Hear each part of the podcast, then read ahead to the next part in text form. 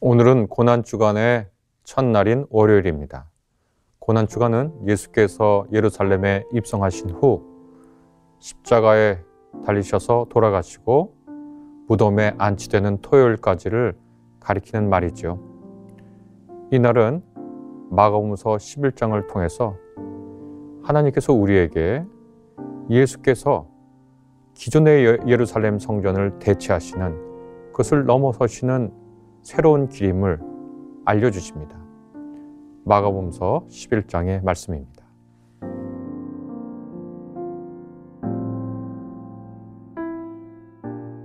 예수께서 예루살렘에 이르러 성전에 들어가사 모든 것을 둘러보시고 때가 이미 저물매 열두 제자를 데리시고 베다니에 나가시니라.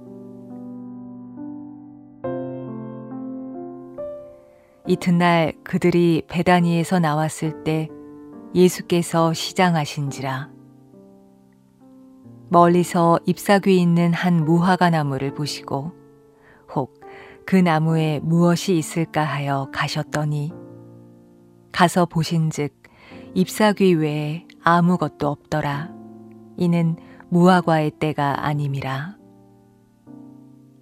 예수께서 나무에게 말씀하여 이르시되 이제부터 영원토록 사람이 내게서 열매를 따먹지 못하리라 하시니 제자들이 이를 듣더라.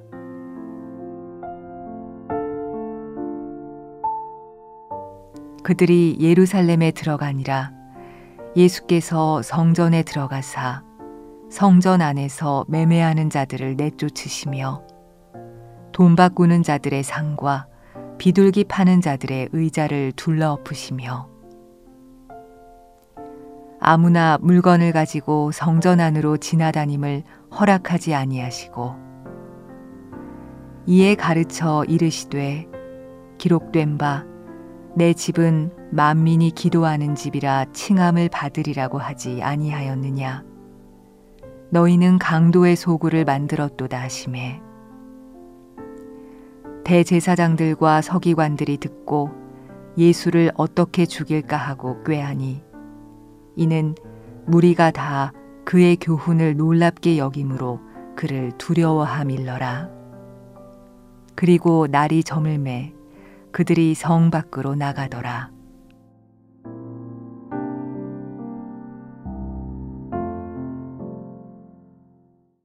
예수께서는 예루살렘에 입성하실 때 나귀를 타고 입성하셨습니다. 그것은 그분의 겸손을 보여주는 거였죠. 예수께서 입성하신 그때는 유대인들의 유월절입니다. 그것을 해방절이라고도 부릅니다. 이집트에서의 탈출을 기념하는 절기입니다. 이 명절에는 10편 113편부터 118편 중에 하나를 외우면서 예루살렘으로 들어오는 순례자들이 있었는데 10편 118편 25절에 구원해 주십시오라는 것을 뜻하는 말이 호산나인데 예수께서 예루살렘에 입성하실 때 예수를 향하여 호산나라고 외쳤다고 마가복음서는 알려주고 있습니다. 예루살렘으로 들어가신 예수께서는 곧바로 성전을 들어가시고 그 모든 것을 둘러보셨다 이렇게 얘기합니다. 유대인들이 예루살렘을 중요하게 여긴 이유가 뭘까요? 명절 때 예루살렘을 방문하는 이유가 뭘까요? 그것은 그곳에 성전이 있기 때문입니다. 성전이 있다는 것은 왜 그럴까요? 성전이 있다고 왜 중요할까요? 성전에는 바로 하나님이 머무신다고 사람들이 믿었기 때문입니다. 그래서 명절에 예루살렘을 방문하는 것은 예루살렘에 성전이 있기 때문이고 성전이 중요한 이유는 성전 안에 하나님이 임재해 계신다라고 하는 것이고 모든 신앙인의 목표는 하나님을 뵙고 그분과 더불어 사귀며 지내는 것이니까 명절 때만이라도 성전을 방문하는 것이 중요한 일이 됐죠. 예수께서도 아마 여느 순례자와 비슷한 형태로 예루살렘에 입성하셨지만 그분은 다른 목적이 있었습니다. 그리고 예루살렘에 들어가셔서 성전을 둘러보셨다. 그런데 모든 것을 둘러보셨다. 이렇게 의미심장하게 기록 합니다. 모든 것을 둘러보셨다라고 하는 건 무슨 뜻일까요? 과연 예루살렘 성전이 하나님이 머무시기에 적정한 곳인가? 하나님이 사람과 만나기에 적정한 곳인가? 그것을 판가름하려고 하신 것이 아닐까요? 성전은 하나님이 머무시는 곳, 그래서 그분을 간접적으로나마 만나뵐 수 있는 곳이지요. 그렇다면 예루살렘 성전보다 더 큰 성전, 곧 하나님을 완전히 보여주고 하나님과 만날 수 있는 그곳은 지금 서 있는 당시에 서 있었던 예루살렘 성전이 아니라 예수 그리스도 자신입니다. 그보다 더 큰 성전은 없는 것이지요. 그래서 마태복음서 12장 6절에 예수께서는 이렇게 말씀하십니다. 내가 너희에게 이르노니 성전보다 더 큰 이가 여기 있느니라. 또 요한복음서 2장 19절에서 21절에는 이렇게 기록합니다.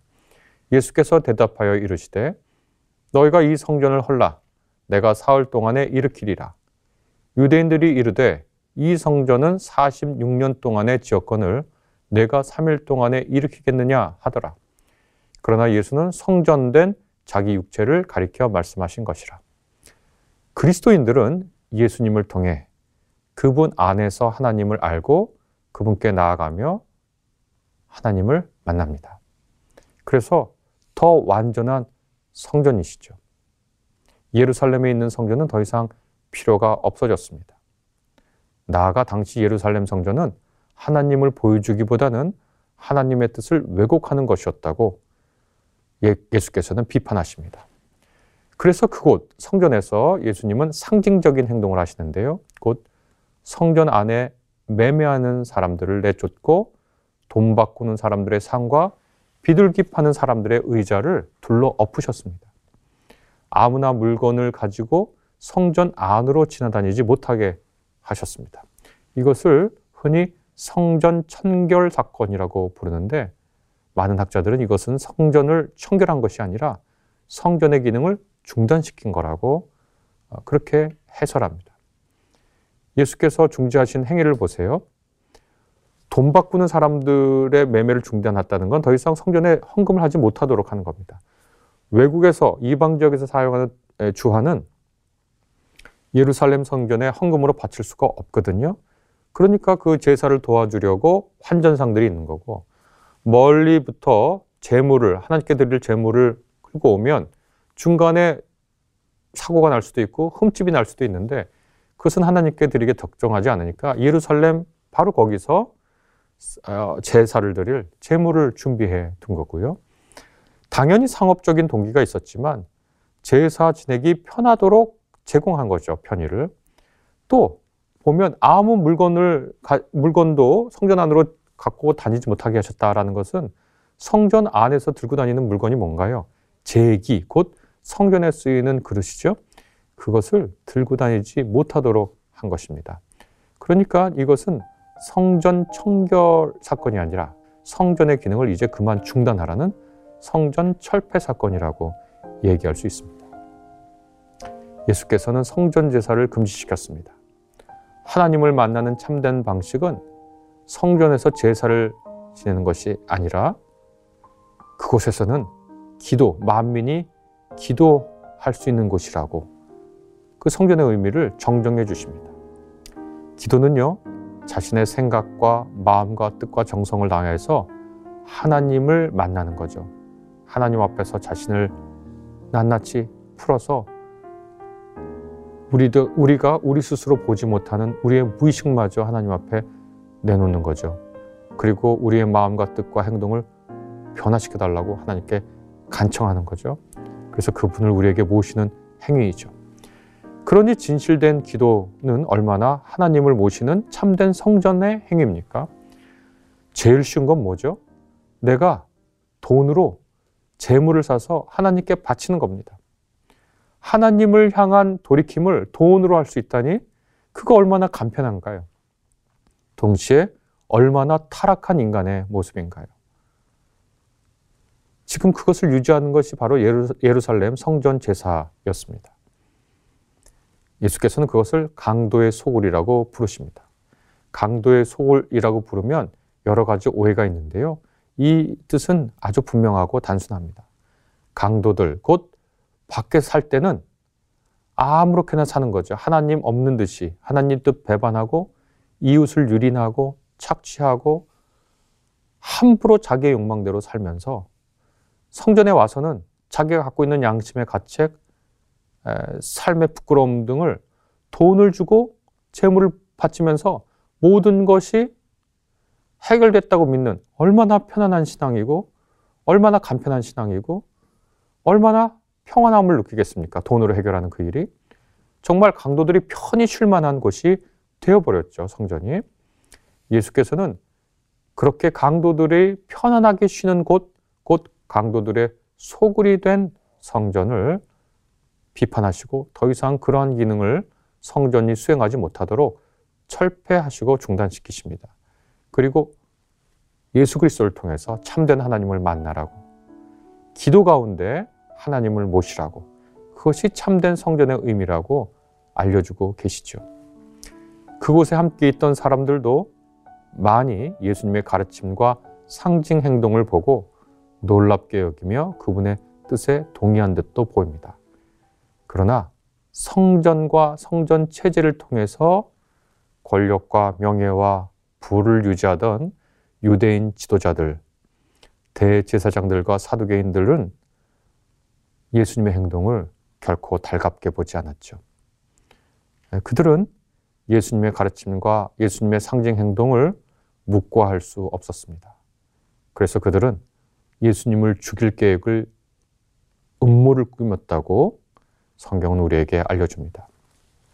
그러고 보면 우리의 삶은 참된 성전과 더불어 사는 삶과 반대로 성전의 모사품을 즐기는 삶이 될 수도 있을 겁니다. 우리 앞에는 두 가지 삶이 놓여 있는 거죠. 하나는 참된 성전인 예수 그리스도와 기도와 자선의 삶을 통해 하나님과 더불어 사는 삶. 다른 하나는 아주 간편하고 편하게 돈으로 제사로 자신의 양심의 평안함 을 사는 가짜 성전에 의지하고 기대는 삶. 이 두 종류의 삶이 우리 앞에 있는 듯 합니다. 예수께서는 거짓 성전 체제를 부정하십니다. 이 때문에 예수께서는 살해당할 대상으로 낙인 찍히게 되었습니다. 이것이 고난주간 첫날 월요일 있었던 예수님의 행적입니다. 같이 기도하겠습니다.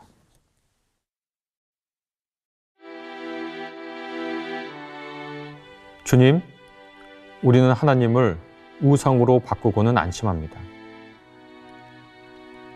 주님, 우리는 주님이 임하시는 성전을 성전의 모조품으로 바꾸고 만족합니다. 주님, 우리는 예수 그리스도를 자기 마음대로 상상하고 그 상상의 그리스도와 편안하게 지냅니다. 주님, 주님의 모습을 드러내셔서 사랑 많으시지만 위험과 어미를 우리가 깨닫게 해 주십시오.